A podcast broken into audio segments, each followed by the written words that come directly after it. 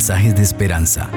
Reflexión diaria en el plan Reavivados por su palabra con el pastor Álvaro Rodríguez. Un saludo cordial, queridos amigos. Hoy estudiaremos Segunda de Corintios, capítulo 4. Pidamos que el Espíritu Santo nos dirija en esta meditación. Padre maravilloso, gracias por tu palabra preciosa. Enséñanos en esta ocasión. En Cristo Jesús. Amén. Así dice la palabra del Señor. Por lo cual, teniendo nosotros este ministerio, según la misericordia que hemos recibido, no desmayamos. Antes bien, renunciamos a lo oculto y vergonzoso, no andando con astucia ni adulterando la palabra de Dios. Por el contrario, manifestando la verdad, nos recomendamos delante de Dios a toda conciencia humana. Pero si nuestro Evangelio está aún encubierto, entre los que se pierden está encubierto.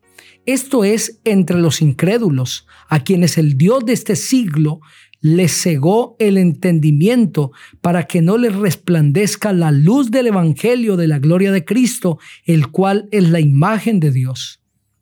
No nos predicamos a nosotros mismos, sino a Jesucristo como Señor y a nosotros como vuestros siervos por amor de Jesús. Porque Dios que mandó que de las tinieblas resplandeciera la luz, es el que resplandeció en nuestros corazones para iluminación del conocimiento de la gloria de Dios en la faz de Jesucristo.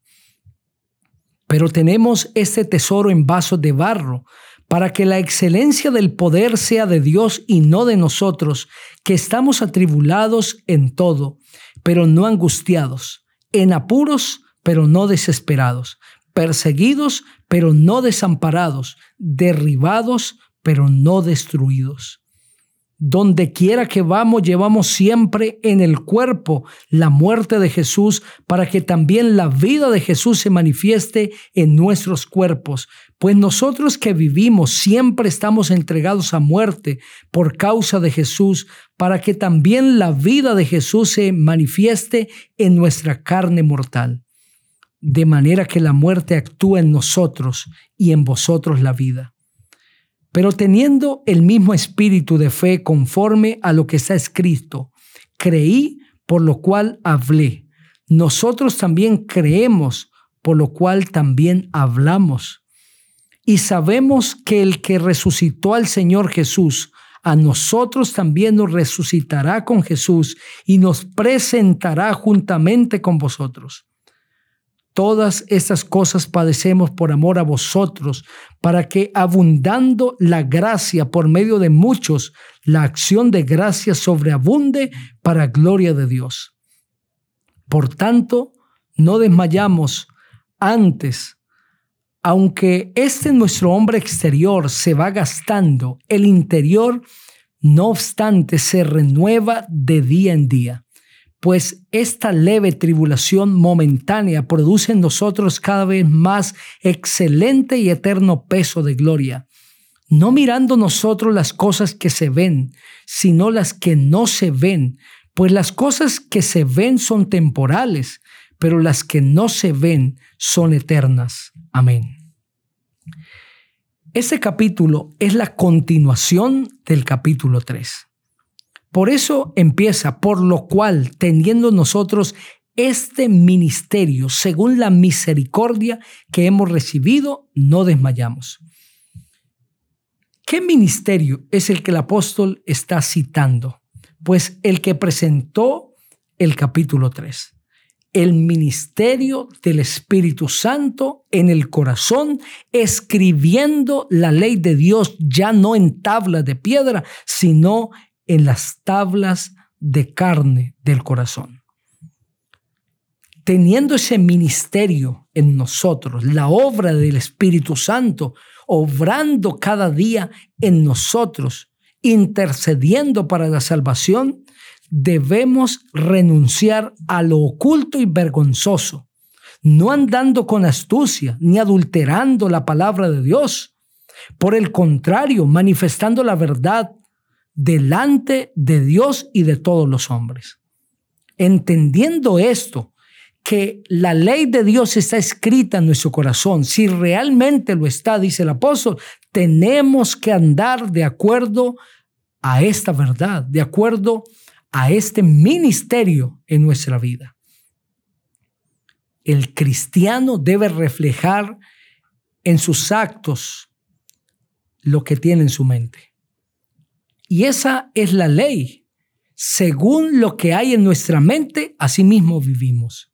Somos esclavos o libres según haya en nuestro corazón.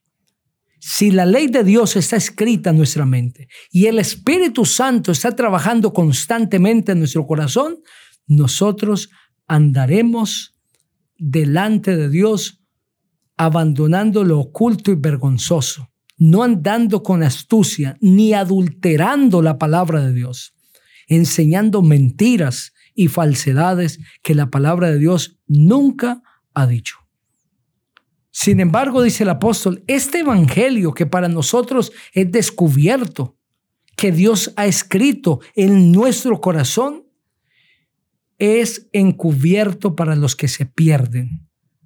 Esto es para los impíos, para los incrédulos. ¿Y por qué para ellos es encubierto? Porque el Dios de este mundo les cegó el entendimiento para que no les resplandezca la luz del Evangelio de la gloria de Cristo, el cual es la imagen de Dios. Qué interesante. Para los incrédulos, el Evangelio no es claro, no lo pueden comprender, porque las cosas de Dios se han de discernir espiritualmente.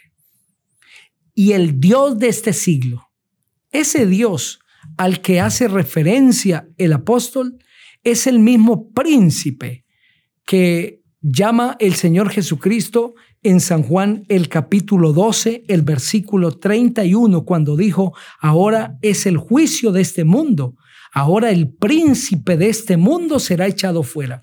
El Dios de este mundo es ese mismo príncipe que significa el principal. ¿Y quién es? Satanás el Dios de este mundo, el Dios de este siglo. Pero es interesante que esa palabra Dios aparece con D minúscula, indicando que no hace referencia al verdadero Dios, sino al enemigo. ¿Y cuál es la obra de Satanás?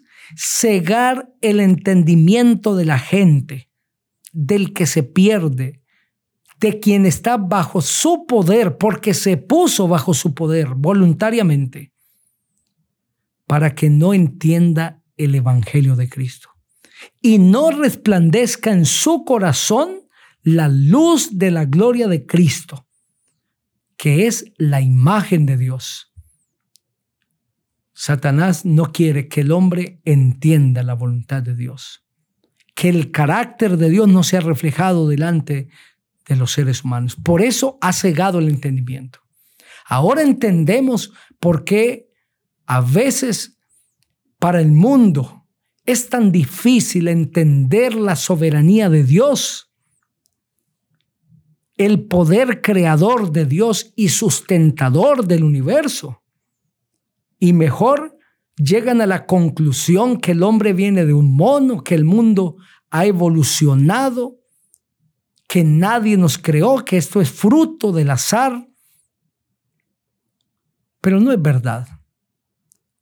Es que Satanás ha cegado el entendimiento de la gente para que no comprendan la luz del Evangelio. Los milagros de Jesús para muchos son tonterías, son relatos falsos. Satanás ha cegado el entendimiento. Dios quiere que en ti resplandezca la luz del Evangelio. Pero para que eso suceda, para que puedas entender las verdades más maravillosas del plan de la salvación, necesitas ponerte bajo la dirección del Espíritu Santo. Porque donde está el Espíritu de Dios hay libertad. Necesitas entregarte al Señor Jesucristo entregar tu vida a Jesús, y dejar que el Espíritu Santo fije en tu mente las verdades, que escriba la voluntad de Dios, su amor, su ley en su mente. Y si el Espíritu de Dios llega a tu corazón, vas a entender la luz del Evangelio. Vas a comprender el plan de la salvación. Satanás no podrá cegarte más. Entrega hoy su vida a Cristo. Hoy es el día de entregarte a Jesús. Cristo quiere que tú entiendas verdades eternas. Entrégate a Jesús ahora. Ora conmigo si quieres entregar tu corazón a Cristo. Padre maravilloso, entrego mi corazón a ti para que la luz del Evangelio a través de tu Santo Espíritu pueda brillar en mi corazón. En el nombre maravilloso del Señor Jesucristo. Amén. Que la gracia del Señor Jesucristo sea con ustedes.